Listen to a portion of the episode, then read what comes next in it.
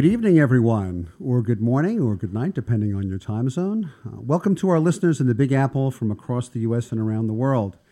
I'm Jeff Goodman, and this is Rediscovering New York, a weekly show that showcases New York City's extraordinary neighborhoods and its amazing history.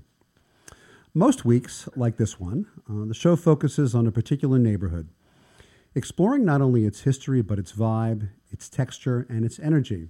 What makes the neighborhood special? And we do it through interviews with urban historians, preservationists, local business owners, artists, and interesting neighborhood personalities. Occasionally, we'll host a show about an interesting part of the city that's not about one particular neighborhood. For example, might be one of our fine urban parks, a great museum, the history of the transit system, the city in an age of a particular social or political movement or musical genre. I keep threatening to bring in addition of punk on the air uh, or a unique New York architectural phenomenon like Rockefeller Center. Each episode is always informative, entertaining, illuminating, and of course, we have some fun. And each show is available on archive and podcast the day after the show airs. Well, today we're going to be doing a very special neighborhood. It's a small neighborhood. Most people think it's on the Upper East Side, but it's a very uh, specific part of it. It's called Carnegie Hill. Uh, it goes from either 79th or 86th Street, depending on your frame of reference, up to 98th Street and across to 3rd Avenue. My first guest is a returning guest to Rediscovering New York, David Griffin. Uh, David is a lifelong architectural enthusiast, providing creative sales enhancing services for the national real estate community. He's the founder and CEO of Landmark Branding. His clients include architects and design firms, in addition to developers, brokers, and marketing companies. David has a special series that he hosts called Room at the Top, which I've been lucky enough to attend. It's co hosted with Jennifer Wallace of Nascent Art New York, and it's the only ongoing networking series in real estate to feature tours of Manhattan's greatest buildings and frequently of their penthouses and upper reaches.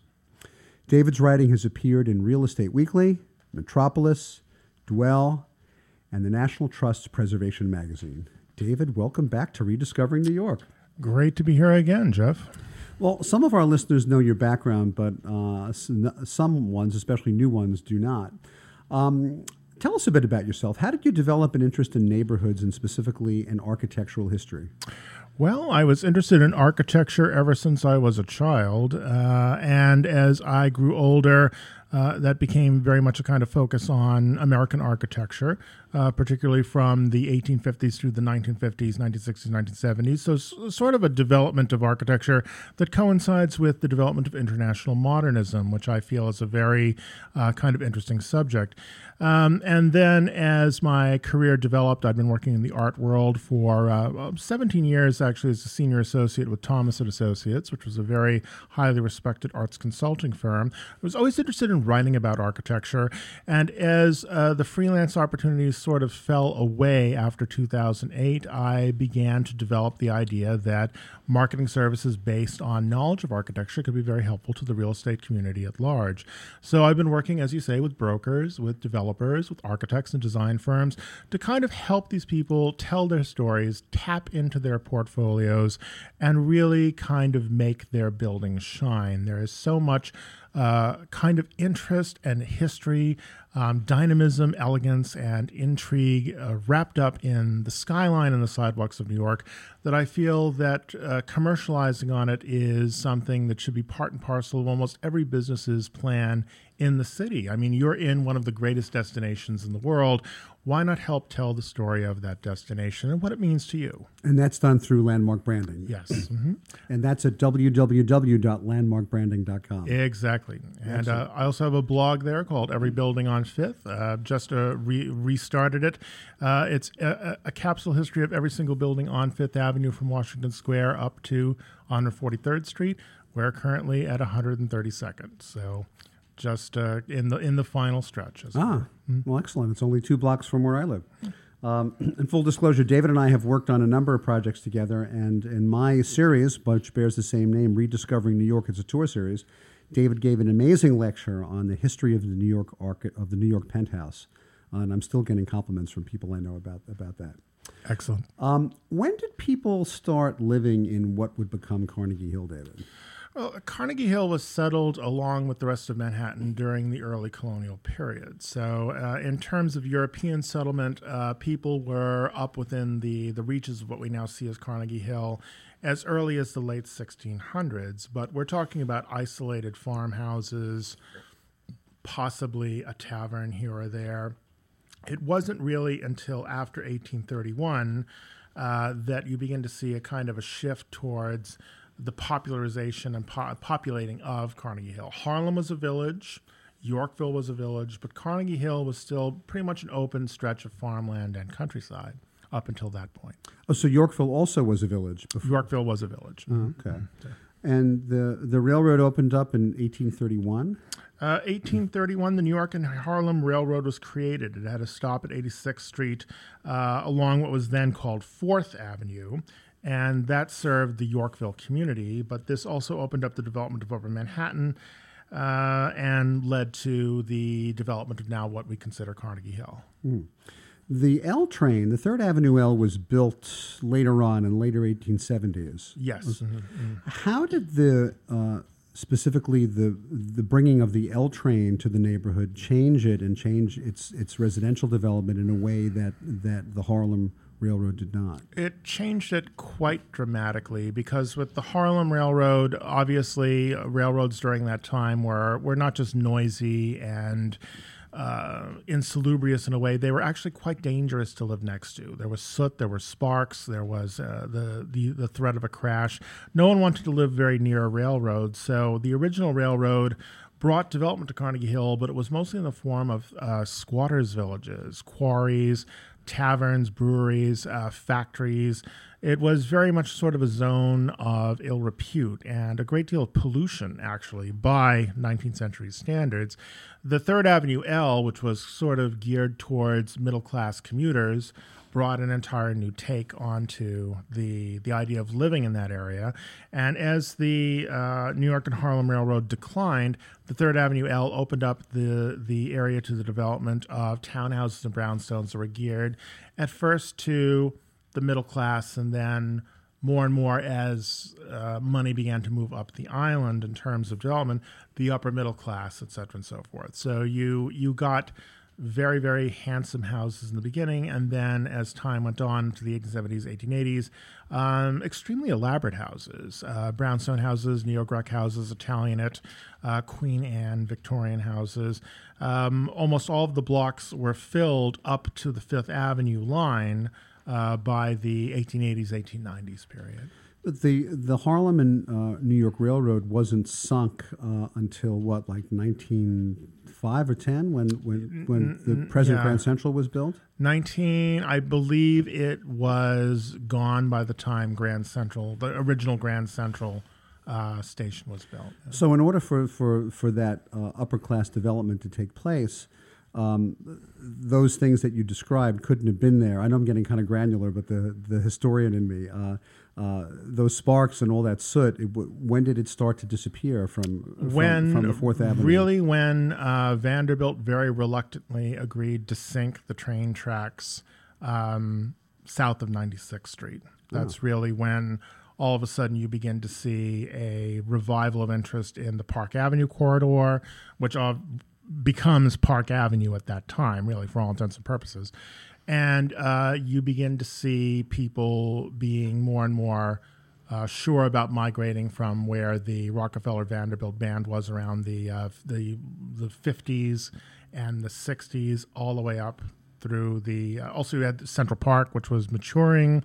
Uh, obviously, the development of the park took decades in order to kind of complete, but development tended to kind of chase that up to a certain point. And the point was 86th Street, just south of Carnegie Hill, uh, for quite a while, actually.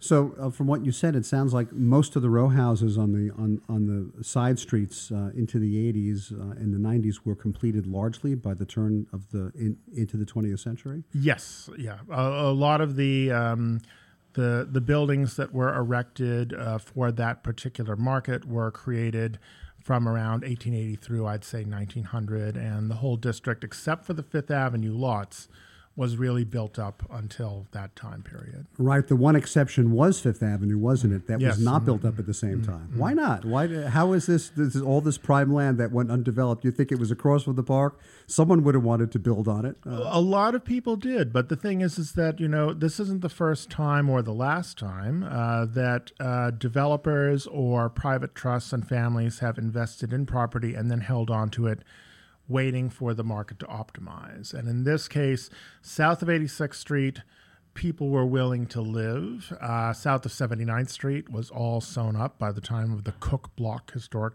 District. But the, it was sort of kind of an open idea as to whether people wanted to really live on, on Fifth Avenue uh, north of 86th Street. And really, the person who kind of changed all that was Andrew Carnegie when he came in and developed um, one of the largest freestanding mansions ever to be constructed in New York City, uh, which now houses the Cooper Hewitt Smithsonian Museum of Design. And um, in 1898, he purchased a lot on Fifth Avenue between 90 and 91st Streets. Um, it was vacant at the time, as were indeed the majority of Fifth Avenue blocks. And Why did he choose this part of town to build his mansion on? Because most of the other, most of the uh, more fashionable mansions were were south of 86th Street and certainly south of 79th Street. To be perfectly frank, I feel Carnegie, being the person that he was, the writer that he was, the philanthropist that he was, he was making a little bit of a statement. He was saying, I don't need to be in the midst of society. I am democratic. He referred to his own house as the roomiest big barn that money could buy. Um, he claimed it had no architectural pretension. it was by Cook Willard, and uh, it has plenty of architectural pretension. But he was also, I think, positing uh, potentially positioning himself away from a former business rival, Henry Clay Frick, who, of course, had the Frick Mansion constructed at 70th Street and Fifth Avenue, right in the heart of true high society. It's a very And who- different style. It's, it's Very, almost like a, very a different. Athenian palace the way it's built. It is a- extraordinarily handsome but very severe building that has the aspect of, as you say, a public building, and it became, of course, the Frick Collection, the Frick Museum of Art. Um, Frick was seen as a very cold and authoritarian character. And Carnegie, I think, wanted to open up his own neighborhood and create his own rules. And so at 90th Street, he had the opportunity to do so. And he really did so. He was much more controlling than he let on, interestingly enough. Well, I wonder if his desire to be a little bit different and also be controlling had anything to do with the, with his heritage. He was from Scotland, and, and how old was he when he came to the United States? I'm curious. I'm not sure about Oh. that. But he came and made his fortune in the steel industry. Yes. Ah. Um, He didn't exactly just sell his lots off, did he? He he, he mandated that there No. be certain certain requirements for him. Like the Cook block, uh, the, the block uh, that stands at Fifth Avenue between uh, 78th and 79th, Carnegie actually bought the lots around his mansion and he only sold them off to people who he was sure would create works of architecture that he felt would be on a par with his own. So, in a way, he was a little bit more controlling than Frick was, ironically enough. Um, but the lots that do surround the Carnegie House contain some of the greatest architecture in New York City of the period, largely in part because of that stipulation. All right, we're going to talk about some of those houses and the development of the neighborhood after 1900 when we come back from a short break. Stay tuned.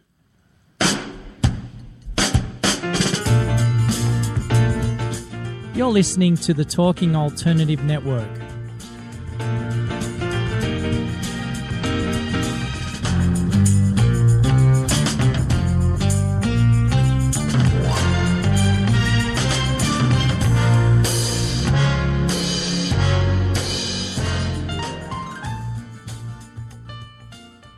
You're listening to the Talking Alternative Network. Are you stuck in a rut? Negative thoughts, feelings, and conversations got you down? Hi, I'm Noreen Sumter, the Potentiator. Tune in every Tuesday at 9 to 10 p.m. Eastern Time and listen for new ideas on my show, Beyond Potential Live Life Your Way, on talkradio.nyc. Who do you want to connect with? Are you an entrepreneur or intrapreneur looking to build your following? Welcome to our show. Follow Me Friday with Joan and Priya. Tune in every Friday at noon Eastern on talkradio.nyc. We're, We're your digital, digital connectors. connectors. Woo woo! What's that?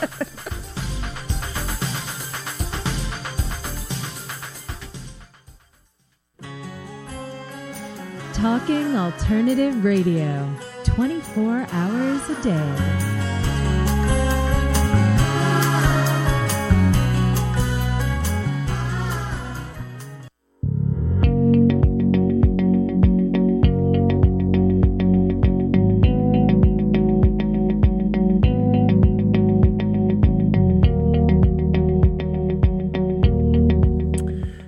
We're back rediscovering New York with Jeff Goodman. That's me. I'm Jeff Goodman. And our first guest is David Griffin, founder and CEO of Landmark Branding. So, this whole notion of Andrew Carnegie, David, having bought um, uh, these plots of land and requiring people to build on them, um, how did he actually enforce that? Did he just take a look at their plans and then say, okay, I like it. I'll go. Uh, let's go ahead and I'll sell you this property. Or did he actually have something written into a covenant or a deed to actually enforce his his his vision? I don't know if there was a written stipulation to this or if it was more of a gentleman's agreement. I know that he followed the pattern set by uh, the Cook family when they developed their block at 78th through 79th, which was that any one person uh, attempting to purchase a plot of the land that the Cook family owned had to submit architectural plans to approval. So whether that was written into the contract or was just sort of an understood quality, I'm not quite sure. But uh, Carnegie did exercise a great deal of authority in the development of the blocks immediately sur- surrounding his own home. And uh, I think for that reason, we had such a high quality of architecture surrounding the Carnegie House. The funny thing is, Carnegie House is, it's actually, it's a red brick house. It's rather cheery. It's in a kind of Georgian Beaux Arts fantasy style. It's much grander than Carnegie would have let on, uh, but it is quote unquote unpretentious for the houses of its time, even though it has this incredible kind of sense of scale to it. Um, the houses that front Carnegie's um, house, particularly on 91st Street, are incredibly aristocratic. They are the ne plus ultra of Beaux Arts architecture. In a way, Carnegie got a better view of his neighbors than they ever got of him, which is kind of ironic. And the same holds true actually for the church to the south of uh, Carnegie's house. Um, Mrs. Carnegie offered that site directly south of the house of the Church of the Heavenly Rest, uh, established in 1865, which had probably, probably been located in a small, much older building in Midtown and she helped them bring them up there uh, on the stipulation that they would choose uh, an architectural firm that she found congenial, and they chose Mayers Murray and Phillip, which was a successor firm to that of the architect Bertram Grosvenor Goodhue. Um, who designed St. Bartholomew's on Park Avenue, one of the greatest sort of um, I'd say Renaissance slash Art Deco buildings in the city. And of course, they delivered this very, very careful, very archaeologically correct Gothic tour de force that really creates this kind of beautiful wall to the, the end of the garden. So Mrs. Carnegie got something out of that deal and that she got to look out on this incredibly beautiful landmark uh, for the rest of the, the tenancy of her her time in the house. And it's a beautiful church. It is. And yeah. actually, now partly in the church grounds, is a very interesting coffee shop called Bluestone. Yes, an Yes. Australian chain. Actually. Yes, yes. So the the perfect flat white for any Aussies out there listening can be obtained in one of those beautiful little Gothic courtyards off of Fifth Avenue. Well, just a note to our listeners: most of uh, what we're going to talk about in this segment is actually going to be about the residential uh, construction and architecture because it is so re- beautiful and there's so much to talk about. Uh, I'm wondering was was Mrs. Carnegie Episcopal because her husband probably would have been Scottish Presbyterian. I wonder how she she uh, uh, chose an Episcopal church to. to I do not know Mrs. Carnegie's denomination. Uh, she may have simply thought that the community was to her liking, or she may have come from an Episcopal background herself um, before she married Mr. Carnegie. when were the fine mansions along that part of Fifth Avenue finally completed? When were there no more empty lots left? Really, it took until I would say around 1910 for that entire section of Fifth Avenue to be built up. Uh, and the fact that the Carnegies were there did make it very much attractive to other people. And that's when you begin to see people moving north of 86th Street and developing their own houses. The houses that survive along that corridor tend to be, I would say, on the whole, actually, um, this might sound a bit odd, but I'd say that they are architecturally superior to the ones that are found south of 86th Street. 86th Street, you have that great block at 79th, 78th, which of course is the Cook block. But people were building houses that were very kind of retardaire and that they were very conservative. They were just sort of like, well, this is what we're going to do.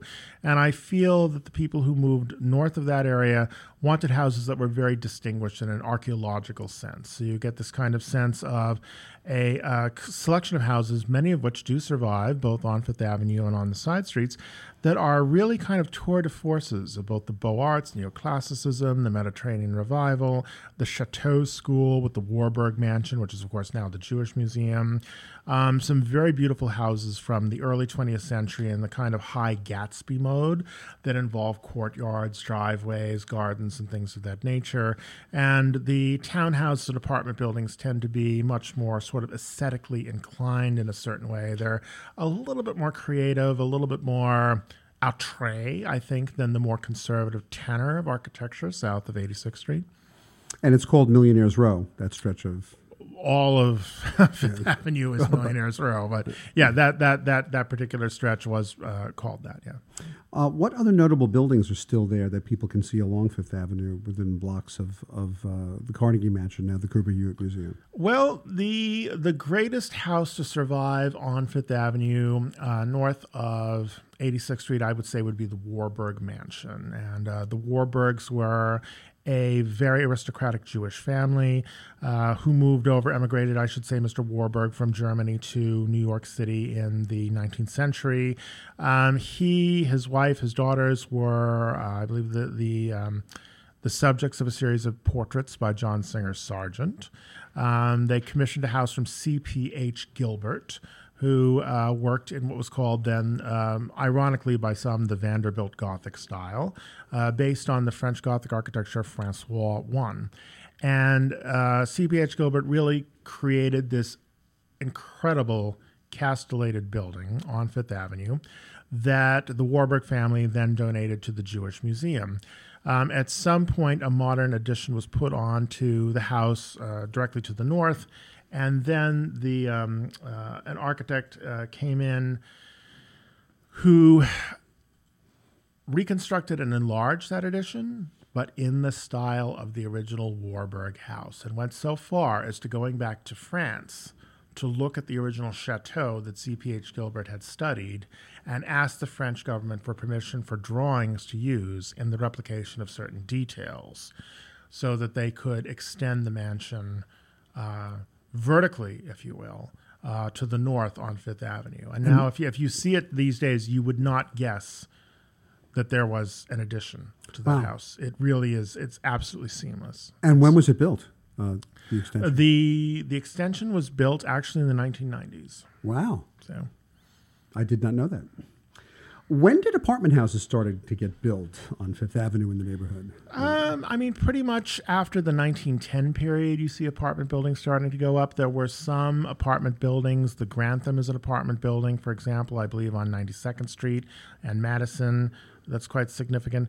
Um, so there were apartment buildings. Actually, um, uh, Louis Korn built a building on Madison Avenue that's actually quite beautiful in the French Second Empire style around 1901, 1902. So early 1900s, there are some luxury apartment buildings that come in. Um, the apartment buildings that we kind of associate with the Upper East Side didn't really start appearing until after around 1910, 1920. Uh, and those tended to be um, a little bit more modulated designs, I think, than the ones that you find south of 86th Street. Uh, there's not as much post war. Uh, or pre-war, uh, in the sense of like art moderne buildings in that neighborhood. It tends to be all Beaux Arts. Isn't there some famous New York penthouse history and development in Carnegie Hill? Absolutely. Um, Well, we of- would be remiss not to not to cover that in the program. Exactly, exactly. One of the uh, kind of greatest um, penthouses in the world uh, was built for Mrs. E. F. Hutton. And um, she was uh, obviously, uh, you know, a person of uh, a great deal of import, if you will. And she had a huge mansion that was constructed on Fifth Avenue. And the developers came to her and said, "Well, you know, we want to take your mansion, we want to, you know, tear it down and build a luxury apartment building here." And she's sort of like, "Well, I don't know that I want to do that. I really like my house." Now, actually, she did not like her house. Uh, there was a lot of dust that came in through Fifth Avenue in those days. The traffic was increasing. She was of a very retiring and exclusive sort of character, and she had been thinking about selling the place anyway. But she said to this particular developer, she said, I will sell you my mansion if you rebuild it for me on the top of your apartment building. And that is exactly what they did. They dismantled the house, they erected the apartment building, and for all intents and purposes, they replicated her mansion up at the top of, uh, I believe, 1155 Fifth Avenue and they included all of the paneling and stained glass and interior details from the original house. Uh, this this uh, apartment had 53 rooms. It was on three levels, and it was a rental. She rented it. um, for I, I, not a, a, large amount of money either by by anyone's standards. She wrote that into the contract, but wow. people moved there because they knew that Mrs. Hutton was there. So to have her living up at the top of the building, even you know practically rent free in a, a penthouse that she had kind of created out of her own mind, was worth it enough to these developers. That is the largest single city apartment in New York City history. It is potentially the largest apartment ever created in the world, certainly at the penthouse level. Um, it is still partially intact in that many of the architectural features have survived, but it has been subdivided into about a half dozen apartments. Mm. And it is a cooperative for anyone interested yes. in potentially buying into it, uh, which I can help them with later on. Um, let's talk a little bit about uh, the history after the Second World War. Of course, the most monumental post war building on that stretch is none other than the museum. Yes. Uh, and uh, was designed by Frank Lloyd Wright. How did that wind up where it was, and what was the genesis of, of, of bringing that building to, to Fifth Avenue? Uh, the the Guggenheims had long lived on Fifth Avenue. Uh, Mr. Guggenheim, Solomon Guggenheim, for whom uh, the museum is named, and who was the progenitor of the the the uh, the project. owned an entire parcel of land on that block, and he took down uh, six houses, and a 13 story apartment building in order to build the Guggenheim Museum. Um, the Guggenheim Museum, obviously designed by Frank Lloyd Wright, is well known for its spiral. Uh, many people don't recognize that it was actually created as a museum of non figurative art, specifically uh, based on the artwork of Kandinsky and um, the constructivist expressionists and people associated with uh, the Theosophist movement. Uh, people who thought that the pineal gland, for example, was an inner eye that there was a kind of an idea of a spiral upwards into consciousness. And so the spiral of the Guggenheim Museum is not just sort of a deft kind of architectural trick, it becomes Wright's translation of the idea held by Guggenheim and the people that he was studying and following that the spiral itself was a way into inner consciousness. So to see the artworks kind of up on this amazing ramp, etc., and so forth, is kind of an idea that that is a way to unlock the inner way of interpreting them in some sense. And um, it's it's actually quite an interesting, almost um, I would say a theological metaphor, uh, which is why the Guggenheim sometimes has that kind of essence, as you sometimes feel, for example, the Hagia Sophia, of being almost a religious building, uh, much more than a than a secular museum one. Wow! And for those of you who've not been there, it's definitely worth a visit. You have to get there. Um, well, thank you so much. Our first guest has been David Griffin, founder and CEO of Landmark Branding. David is also the special consultant on Rediscovering New York. Uh, you can visit the site of David's business at www.landmarkbranding.com. We'll be back with our second guest after a short break. Stay tuned. You're listening to the Talking Alternative Network. Do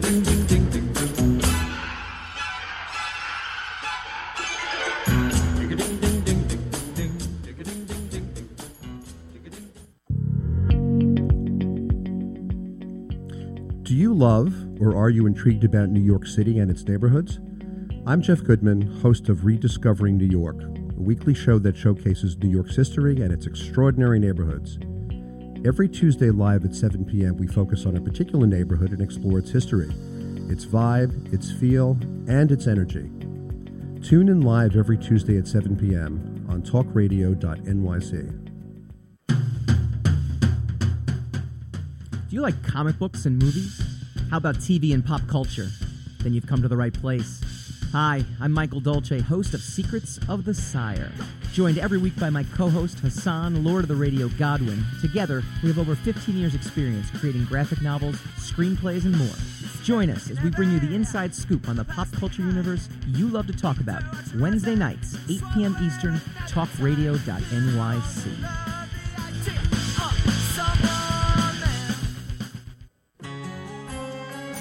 Talking Alternative Radio, 24 hours a day.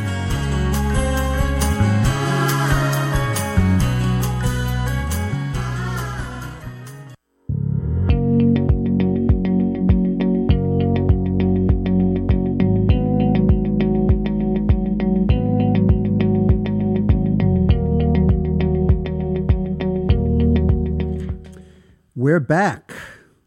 Support for Rediscovering New York comes from the Mark Myman team, mortgage strategist at Freedom Mortgage. For assistance in any kind of residential mortgage, Mark and his team can be reached at 646 330 4735. And the law offices of Thomas Siaka, specializing in trusts, estate planning, and probate administration. Tom and his staff can be reached at 212 495 0317. Our show is about neighborhoods and the myriad textures of New York, but one thing my show is not is a business show about real estate. But there is a really good one. It's called Good Morning New York Real Estate with Vince Rocco. It airs on Tuesday mornings live at 9 a.m. and can be heard at voiceamerica.com. You can also like us on Facebook, uh, Rediscovering New York with Jeff Goodman. That's me. And also follow me on Instagram at Jeff Goodman NYC. How's that for a novel uh, handle? If you have comments or questions, or if you'd like to get on our show's mailing list, please email me. You can reach me at jeff at rediscoveringnewyork.nyc. Our next guest is Matthew Bauer. Matt joined the Madison Avenue Business Improvement District as its president in 1999. This BID provides marketing, supplemental safety and sanitation services, and streetscape, improve- streetscape improvements for over 800 businesses located on Madison Avenue on the Upper East Side and into Carnegie Hill. Marketing related programming of the Madison Avenue BID has been recognized by the Department of Commerce, the International Downtown Association, and the Shop America Alliance. Matt's previously served as the executive director of the Lower East Side BID, the New York City Circuit Rider of the New York Main Street Alliance, and a planner with the New York City Department of City Planning. I actually had a summer job at the Brooklyn office of the Department of City Planning back in the 80s. Uh, have to talk about one or two people I may know that you may know. Matt's presently a member of the Retail Committee of NYC and Company and of the Board of Directors of the NYC Bid Association. He previously served as chair of the association. Matt has earned a PhD in planning and public policy from Rutgers and holds master's degrees in historic preservation and urban planning from Columbia University. What a resume. Matt, welcome to Rediscovering New York. It's a pleasure to be here. Thank you. You are a native New Yorker. From Coney Island to Brooklyn. Oh, great. Well, full disclosure, Matt and I grew up about a mile from each other. Uh, my mother is from Coney Island. Um, what had you decide to go into urban planning, historic preservation, public policy? What what what drew you to to, to this? Um, my senior year of college, I took an intro to architecture class and fell in love with it, and uh, um, decided to change careers and wanted to be involved in buildings. Became a tour guide for uh, Boston by Foot in uh, in Boston, and uh, one thing led to another. And being from Brooklyn, you care about neighborhoods, and uh, loving my neighborhood, it it kind of all came together. So. Uh, um, it's been a great journey. In Boston, Matt attended Brandeis University, which is outside of Boston, so hence the Boston connection. Yeah.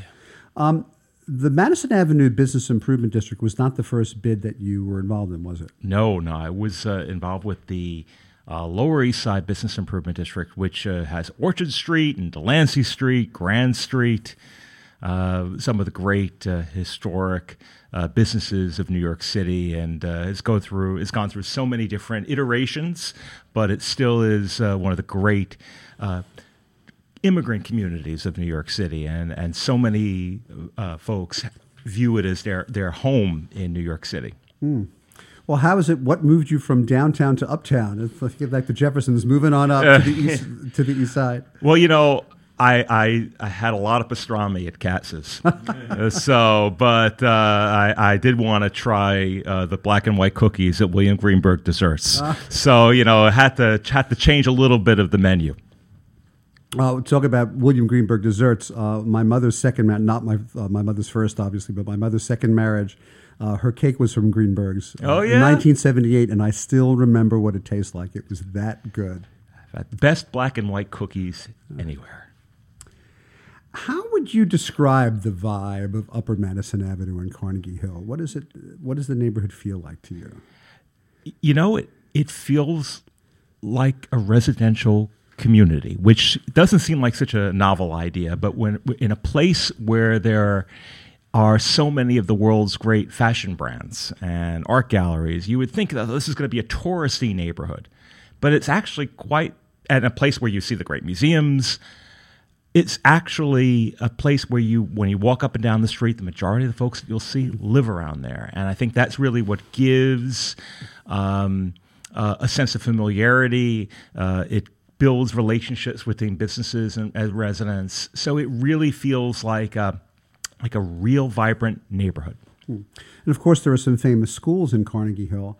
Um, how do you find that the presence of those schools has has affected the vibe and feel of the neighborhood? Sure. Well, uh, in in the Madison Avenue Business Improvement District, which runs from 57th Street to 86th Street, we have wonderful PS6, and uh, I'll tell you, uh, folks come out in the neighborhood. They stick around the schools. Uh, there is uh, interplay between the businesses and the parents, the businesses with the and the kids. Um, so there, uh, it, it really it makes a, a full 360 of a neighborhood there. And you've been uh, uh, spearheading and leading uh, the business improvement district for 20 years. Um, do you think the neighborhood has changed in, since you since you started the BID? Um, by, and by the way, did you found the BID? No, no, It was it was founded uh, in 1996, so a few years before uh, a few years before I started. You know, a lot of the store names may have changed, but ultimately the neighborhood actually hasn't gone through that much of a transformation. You know, that's one thing that you know a lot of folks are always looking for what's new and vibrant and new and different about uh, about New York City.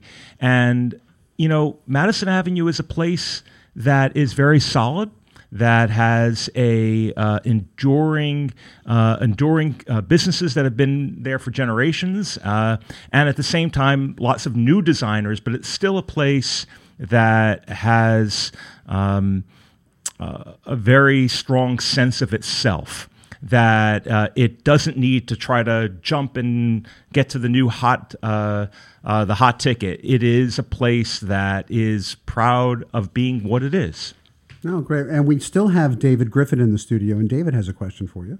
Well, le- less the question, then I'd, I'd like to reiterate what you're saying is that uh, when I uh, graduated from college in 1999, uh, friends and I used to gather at a restaurant called Island on Madison Avenue uh, in Carnegie Hill, and it's still there. And uh, it is sort of like amazing how I go back to that district now, and so little seems to have changed. It really is kind of about neighborhood standbys. As you say, it's not a tourist zone, it really is a local oriented zone. Um, I was fortunate enough to live in New York in a place where we had sort of our own little main street, and I feel like Carnegie Hill, 86 to 96, is that little main street on Madison Avenue where there's the local place, the little the little bar, the little restaurant, the little bookstore, the corner boutique, the place where the kids go and pick up candy bars and things like that. And there's a kind of an intimacy to it for all that, you know, architecturally it's a very grand neighborhood. There is a kind of sense of just, you know, people who live there. And that's that's a very, very valuable thing. Wherever you find that in New York, I think it's great. And it's definitely there in that, that particular district. Yeah, absolutely. Uh, and uh, I could tell you about business has been there for generations, and uh, um, they know their customers, and that's a remarkable. yeah. That's a remarkable thing. So And they remember them. That's even more remarkable. Well, being president of the BID, you've known business owners there for for 20 years. Um, has it been their experience that the neighborhood's changed or evolved at all? Uh, Well, I, there's always new folks. In 20 years, people uh, certainly people do uh, come and go in the neighborhood, but at the same time, I think there is a sense that it is um, a, a, place that that folks feel like they belong and uh, that's welcoming and that um, you come to because you depend upon that local client. You know, one thing that distinguishes uh, Madison Avenue is a, as a luxury retail district from many others around the world is that when you look up above the first or second floor of the building, you see residences. Folks are living above the stores on Madison Avenue and right around the corner. Uh, so that intimacy between uh, the residential community and the business community is there, and many other places where you find these brands around the world that are um, uh, internationally known they're in places that are in a central business district where the largest number of people that you'll see there are either visitors or you know folks is coming in back and forth to work. This is a residential community primarily, and that and that connection is so important. That's why you know we do involved we are involved in charitable events that support local charities in our community, um, and because there really is that sense of of connectedness. Hmm. Well, this is a question I don't usually ask people, but uh, you being from a business improvement district and actually leading one, uh, is there any special advice that you have for people who are thinking about opening up a business in the neighborhood? Because one of the things that we've heard from business owners too is that the rent has gone up tremendously. And so it's uh, as, as much of a challenge as it is for people in retail. And I have an immense amount of respect for people who run a retail business. Sure. Um, uh, is there any particular advice that you would have if someone is thinking about bringing their dream to a storefront or a retail establishment? Right, and, and uh, you know rents have stabilized in the last in the last year uh, or so on Madison Avenue, uh, as they have in, in, many other locations around around the city. Uh, but one thing that I would say primarily, if you're opening up a business in, in on Madison Avenue, is be be especially uh, mindful of your client and that you know who your client is and figure out your way of interacting. You can't depend on uh, thousands and thousands of people walking by. You have to depend upon loyal people that are here in our neighborhood. So get to know them, be involved with them, uh, be friendly, that's really the key to building long-term relationships and then have that special product that you can't find anyplace else so even though you have you know so much in the way of tourist attractions specifically the museum uh, sure. mile and the met and the guggenheim and, and moving up up the museum mile uh, would you say that that most of the businesses most of the people who patronize madison avenue businesses there are actually who uh, live in the area and not and not people who come through as as tourists? Well, we have lots of folks that are are visitors to New York City, but also may come to visit New York City on a very frequent bes- basis. So a lot of the uh, folks that uh, are from out of town that visit and shop on Madison Avenue come to New York on a frequent basis and really uh, and continue to support those businesses uh, and uh, it's true as well that that, that combination with the local really does uh, make the majority of the of the client base of, of Madison Avenue. So it's like there's second circle locals then there, right? There you go. That's Peripherally right. involved in the community because they're there a lot. Right, right. I mean, uh-huh. even places like our, you know, our great hotels that are, um, are like the, the, Carlyle, the Mark, the Surrey, the Lowell, and the Plaza Athénée. Each one of those hotels uh, uh, depend upon those repeat visitors, people that when they come to New York, I stay at the Carlyle. When I come to New York, I stay at the Mark, the Surrey. These are their places, their homes away from home. And uh, those visitors are really the key component of the visitor market on Madison Avenue. I'd like to add on a historical note uh, uh, JFK used to stay at the Carlyle. Indeed. he did. Well, we're going to take a short break, and when we come back, we're going to continue our conversation with Matt Bauer. Stay tuned. You're listening to the Talking Alternative Network.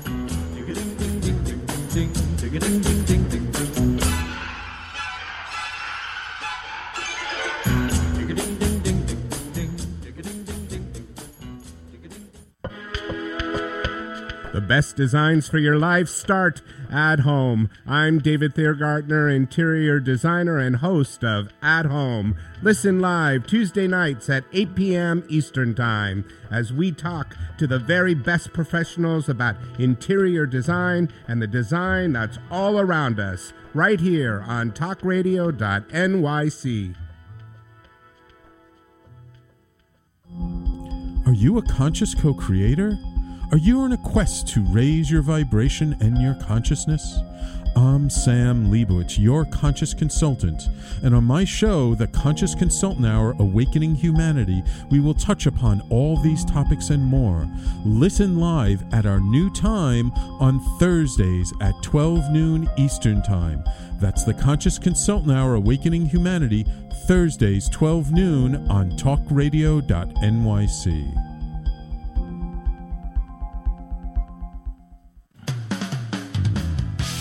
talkingalternative.com.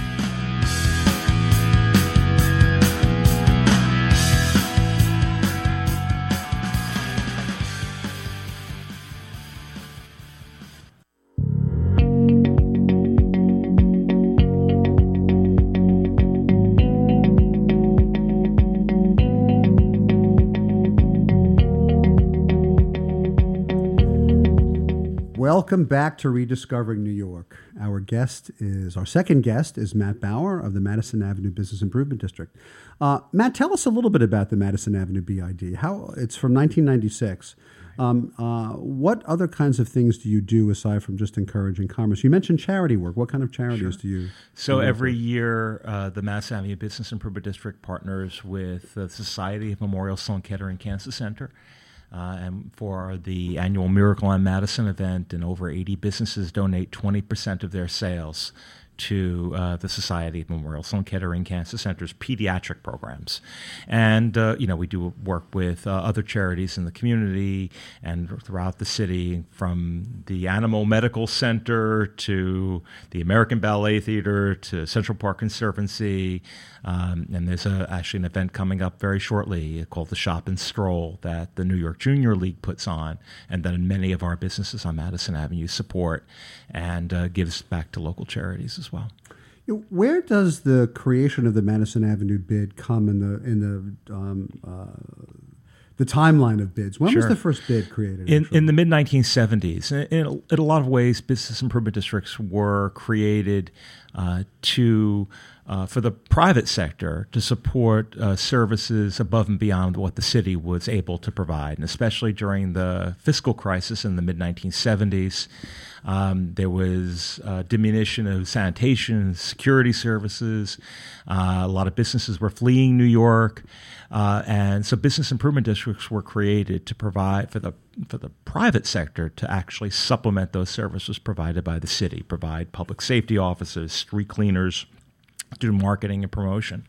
Now, the Madison Avenue bid was formed, uh, you know, 20 years later, and I think the focus became a bit more on uh, marketing and promotion and capital improvements. But at the same time, you know, folks expect Madison Avenue to be spotless, and uh, it takes folks to be out on that sidewalk to make that happen. And uh, our Gleam team uh, goes Gleam out. Team. They're called wow. the Gleam Team.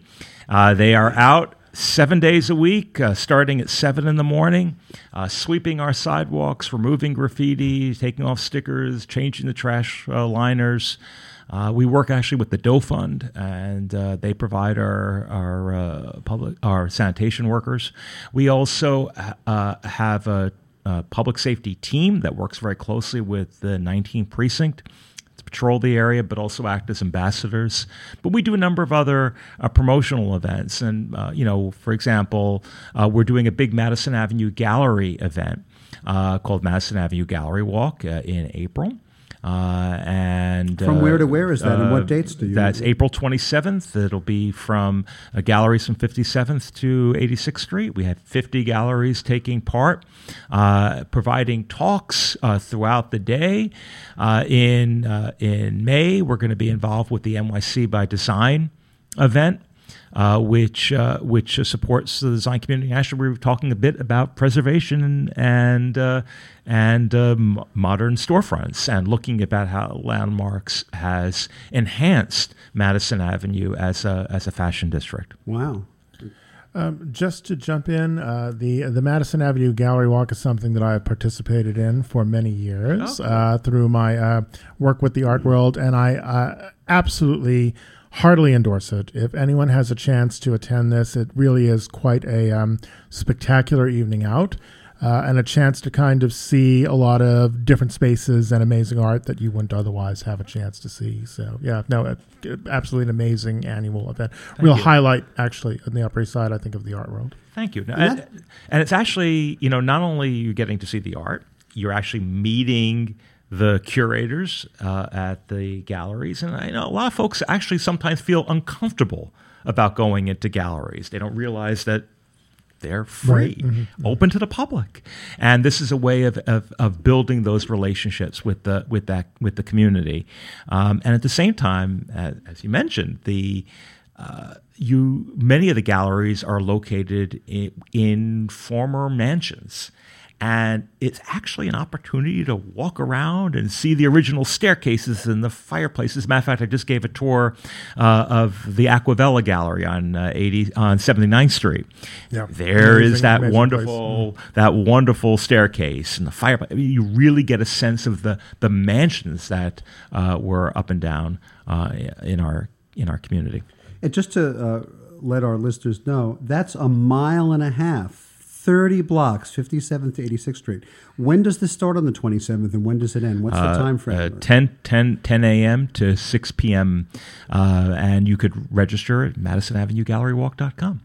So, and it's a partnership with Art News Magazine, which uh, is uh, a publication that uh, focuses obviously on everything happening in the art world. Do you have to register or? It's free and open to the public. If you'd like to register for the talks that take out today that happen throughout the day, you could you could just register online, but uh, you could also just you could just come. And the address for that again is? www.madisonAvenueGalleryWalk.com. Great, great. Well, um, since you lead a BID, have you ever had uh, a desire or a fantasy of opening up your own business in the neighborhood, Matt?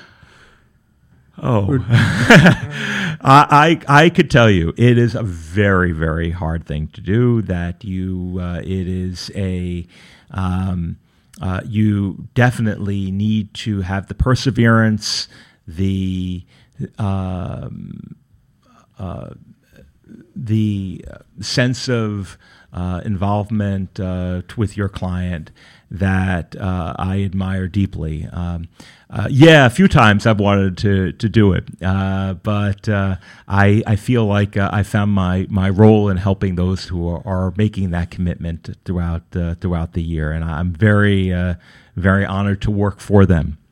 Well, it was kind of a trick question. Obviously, you do have your own enterprise, which is you uh, lead the business improvement district. Uh, but we, we do respond to a board of directors, and actually, all business improvement districts in New York City uh, have a board of directors, including that uh, feature property owners, re- retailers, residents, and the mayor, the comptroller, the borough president, and our local council member. Is there anything that you struggle with in the neighborhood? Well, I think it's always a perpetual uh, effort to introduce businesses to new clients and to uh, make sure that as many people, uh, not only in our community, outside our community, know about the neighborhood and know about the stores that are there. So, you know, always that is the biggest, uh, the biggest effort, and I think uh, uh, retailers share that. But um, you know, there is you know a, a perpetual um, reinvention uh, that each brand uh, has in terms of how it how it uh, uh, um, you know their new collection comes out a few times a year, and every time that new collection comes out, it's a time for renewal and a time for re-outreach, and uh, so that is always a lot of fun. And we know we have an event called Madison Avenue Watch Week, for example, that takes place every year a month after Baselworld and uh, uh, uh, and uh, the SIHH show in Geneva, and all these watches are brand new. All the things that are new out there in uh, uh, in fine timepieces, and every year it feels like it's it's it's like in spring training. It, you're you're you're bringing out what's new, and it's always exciting and fun. Hmm. Well, we have a, a, little bit less than a minute. I wanted to ask you one other question. Is there anything that you wish the neighborhood had, but that doesn't, and that maybe you are committed to or want to actually create or change in it? Well, uh, it is. It does have a lot of everything. Uh, we are working to even build more restaurants in the neighborhood. I think that's something that we are uh, actively working with. Uh, there are so many great ones that are here, and uh, we're making a, an effort to reach out to more and to bring more of that experience to Madison Avenue. I should tell you, we're one of the few places that has sidewalk cafes in uh, the Upper East Side. Oh wow! Well, everyone, for those of you who don't know Carnegie Hill or have not been there lately, you really ought to visit it, especially in light of the warmer weather and of the uh, Madison Avenue Gallery Walk. Is that the correct name for it? It is. Oh, excellent. Okay, and that takes place on April 27th. 27th. Our second guest has been Matt Bauer, president of the Madison Avenue Business Improvement District. And that brings us to the end of this week's journey to Carnegie Hill. We've been speaking with Matt Bauer of the Madison Avenue Business Improvement District and David Griffin of Landmark Branding. If you have comments or questions about the show, or if you'd like to get on the show's mailing lists, please email me, jeff at rediscoveringnewyork.nyc. You can like us on Facebook, the same name. You can also follow me on Instagram at Jeff Goodman NYC. Once again, I'd like to thank our sponsors, the Mark Myman team at Freedom Mortgage and the law offices of Thomas Siyaka. And we have one other sponsor, me. I'm a real estate agent at Halstead Real Estate. And whether you're selling, buying, leasing, or renting, my team and I provide our clients with the best service and expertise in New York City real estate. You can reach us at 646 306 4761. Our producer is Ralph Storier. Our engineer today is the amazing Sam Leibowitz. And our special consultant is David Griffin, who's in the studio tonight. And David is of Landmark Branding. Stay tuned for At Home with David Thiergartner, coming up next at 8 p.m. right here on talkradio.nyc, and at 9 p.m. for Beyond Potential, Living Life Your Way, with my friend Noreen Sumter. Thanks for listening. We'll see you next time. Thanks. You're listening to the Talking Alternative Network.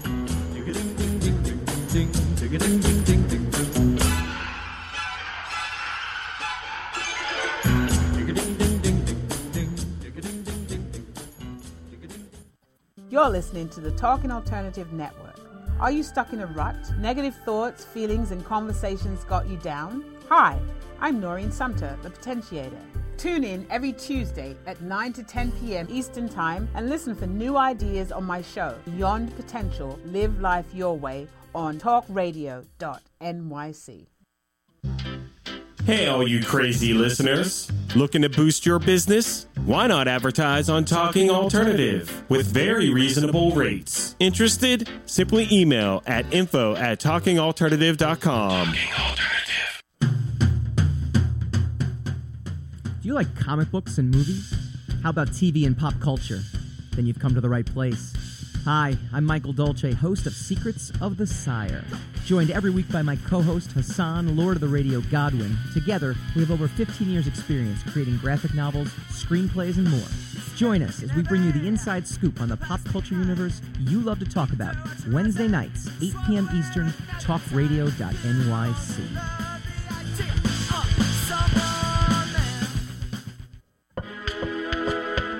best designs for your life start at home. I'm David Thiergartner, interior designer and host of At Home. Listen live Tuesday nights at 8 p.m. Eastern Time as we talk to the very best professionals about interior design and the design that's all around us, right here on talkradio.nyc.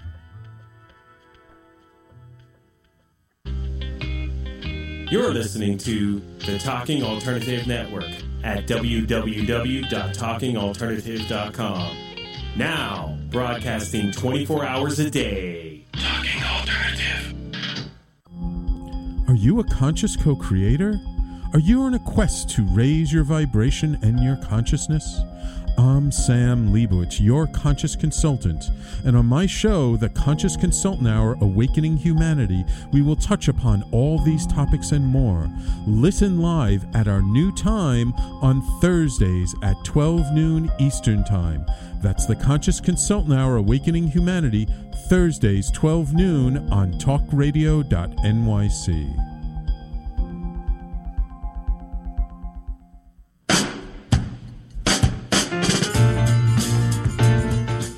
You're listening to the Talking Alternative Network.